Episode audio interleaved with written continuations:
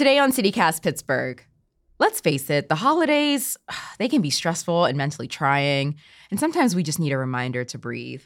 We're sharing some tips on practicing mindfulness with Eva Trapp, a former Pittsburgh ballerina turned energetic body worker slash yoga teacher, to find a little more peace this holiday season. It's Wednesday, November 23rd. I'm Morgan Moody, and this is CityCast Pittsburgh.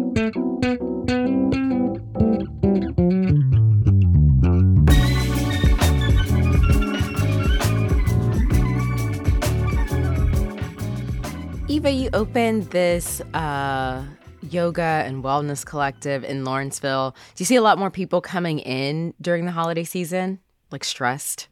Yes. In fact, I feel like everyone has kind of switched gears into okay, now I'm preparing myself for family mode, right? Like we are different humans when we know we have to talk with people that perhaps don't identify the same way we do in life, right? Yeah. So absolutely. Have you always been this balanced? You're very peaceful. Um, no. Yeah, what, what, was your path to learning all of this?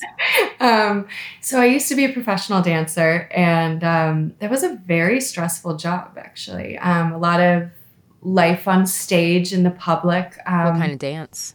I was a ballerina. Yeah, yeah. For 15 years, I was uh, on stages all over the place, and um, in the midst of it, I was living in New York City dancing, and I just kept stress became so much more than I had ever experienced when I was younger dancing. I was like, I can't sustain this. I can't keep doing this, right? And I got to a point where I was like, all right, I'm going to find other outlets. I'm going to find these more mindful practices. And so I found a practice called Jivamukti, um, which is just kind of this concept of like being a liberated soul, you know, like um, changing your lifestyle to just be more peaceful. Mm-hmm. And uh, so it allotted me the chance to find some stillness while I was like riding subways, you know, like with all kinds of energy. And oh my gosh, I'm so grateful for that switch. Um, so that was where it started for me.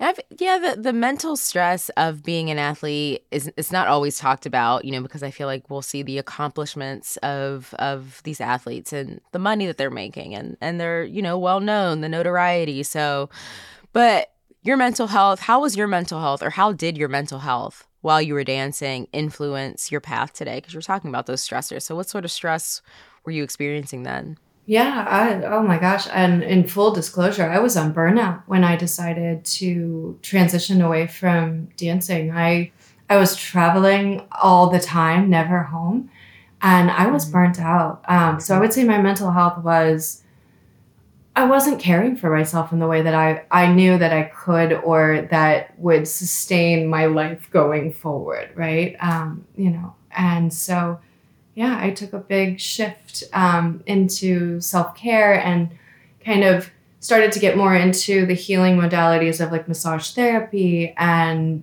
I, I learned of what even Ayurveda was back then. And I just started to slowly trickle things into my life. Nothing major fast, just it was like this slow like digestion of okay, there's more out there. And so it made for this new path of where I am now, right? Because I wanted to give back in the way that I felt like so many people were offering this care and love and you know just like these bricks mm-hmm. that you were like okay uh, there's something out there right? And so I was just really inspired by that. But it took my mental health being pretty much at rock bottom I would say before I got to that point of wanting to leave it what about some people who might feel like their mental health is at rock bottom at this point of the year and that holidays drive them to be, uh, at, at, you know, at, maybe not at their mental best? So, yeah, what, what, what advice do you have for those people that, I don't know, are facing yeah. the reality of having to, yeah, be around their family or, or, be around. Yeah, or not be with their family, right? Or not, yeah. yeah. I would say, first off, turn off the news, turn off social media and unplug as much as you possibly can. Mm-hmm. Not to not to ignore reality, but to give yourself a break. Always practice the utmost grace for yourself because honestly, we're all in this together and we are most of us trying our best at life. So I would say anything that brings you peace, anything that brings you a, an ounce of love, like if, even if it's like a cup of hot cocoa, right? Like Mm. Do that for yourself. Like indulge in that for yourself this season and skip the holiday parties if they're not, Yeah. well, like skip them. Like, yeah, you don't owe anyone anything, right? Hey, Pittsburgh. Behind those stately red doors on Bingham Street, the brilliant minds at Pittsburgh's City Theater have a brand new stage show for you. It's a modern revamp of the Shakespearean classic Hamlet. Fat Ham follows a young queer black man named Juicy, whose father visits from beyond the grave to demand Juicy avenge his murder. Check it out through March 24th and get your tickets at citytheatercompany.org. Use code CityCast, all one word, for $5 off. people might feel a little bit more comfortable getting together this Thanksgiving. Um, you know, it's not necessarily post pandemic, like COVID is still a thing, but um, I feel like people feel a little bit more relaxed about get togethers. But it still might be a little bit overwhelming for some people to be around this many people, COVID or not. It's still, yeah, I'm introverted, so it's it's a little overwhelming for me to be around a lot of people. Um, how can you prepare for that, or how can people prepare for that? Um, well, first, I would say respect your boundaries. Boundaries are huge. But Mm. second, also, I like to do little affirmations. I do them in the morning, I do them in the evening, um, kind of just reminding myself to, oh my gosh, um, that I am an observer of life, right? And that when I am around my family and my friends and we can we can agree to disagree, right? Um, so that's one aspect of it.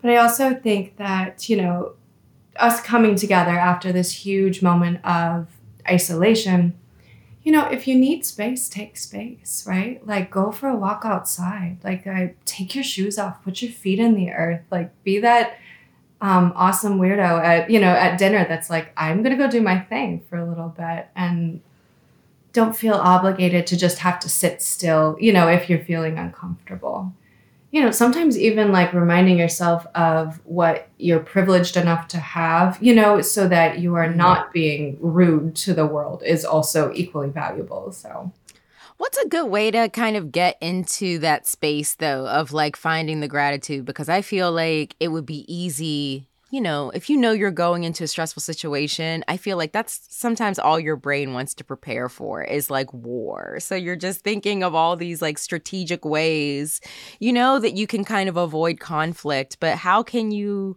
I don't know. Find find your center and find some stillness. yeah. Um, yeah. Well, yeah, that thought loop is so dangerous for us, right? Um, I would say that self care, I know, can sound really wishy washy at times, right? Because it does feel sometimes like it's a very privileged concept and it ha- comes with a lot of money and, you know, your status in life. Right. And and time that and time, right? Like a have, lot of us are moms and doing it by ourselves, even, right? Um, so I would say that it's the little things in life, right? Like if you can find time to take a bath, I, I will tell every client Mm. of mine to take a bath. And I like to add salts, I add rose petals, I add lavender. I mean, I like I make myself feel like I'm a queen just for a minute, you know, Yeah. before the chaos goes. So that to me is one way. Another way is practicing yoga or some kind of movement. Um, I, I really think that the more you can get your body um, kind of moving, the more you can kind of work out like what's sticky, you know, like those thoughts that you don't really want to carry because they don't help us at all, right? Yeah. After we release all of that in the morning, and then unfortunately probably have to go into spaces where we, we get a little bit more tense again. Um, what are some things that you do uh, when things start to get tense or you can get triggered? Uh, and and what if you can't really escape it? You know, some people don't live in a place where it's like, well, I'm gonna go for a walk. Maybe you know you aren't in a very walkable neighborhood or something like that. Yeah, absolutely. No, and that's, I'm glad you said that. Honestly, breath.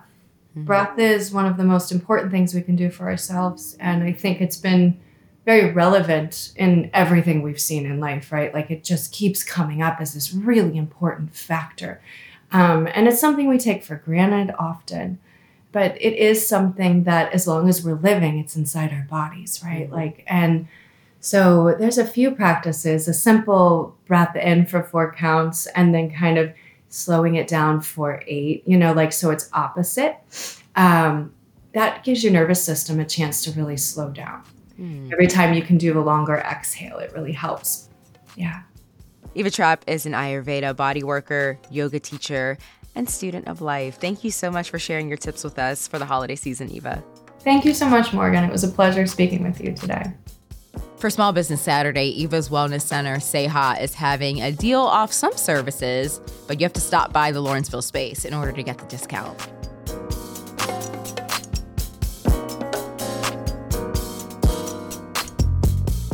A little more news before you go. Pittsburgh is one step closer to getting an affordable housing facility for LGBTQ plus seniors. The nonprofit Presbyterian Senior Care Network won more than $4 million in state tax credits to build the site. The Oakland facility will be the first of its kind in Western Pennsylvania, and if everything goes well, construction will start next summer and the housing community could open in the fall of 2024. Speaking of housing, a $24 million project started this week to turn the former Gladstone School on Hazelwood Avenue into a 51 unit apartment complex. Most of these units will be affordable, and the school's historic auditorium is going to be converted into a community meeting space. I used to play basketball in that auditorium. And Grubhub is making a $125,000 payment to four Pennsylvania food banks as part of a settlement agreement. This is after the state attorney general's office investigated the food delivery platform. Turns out Grubhub was charging some customers higher prices than they would have paid if they would have ordered directly from the restaurants. The Greater Pittsburgh Community Food Bank is getting some of that Grubhub money and they could use it. Apparently, calls for assistance there are up 83% compared to last year.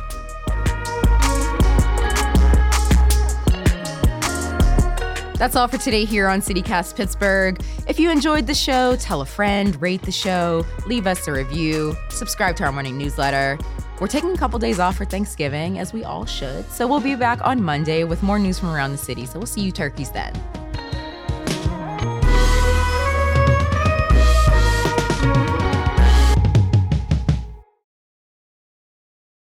What's it called when you have like dyslexia of the mouth? It's just like just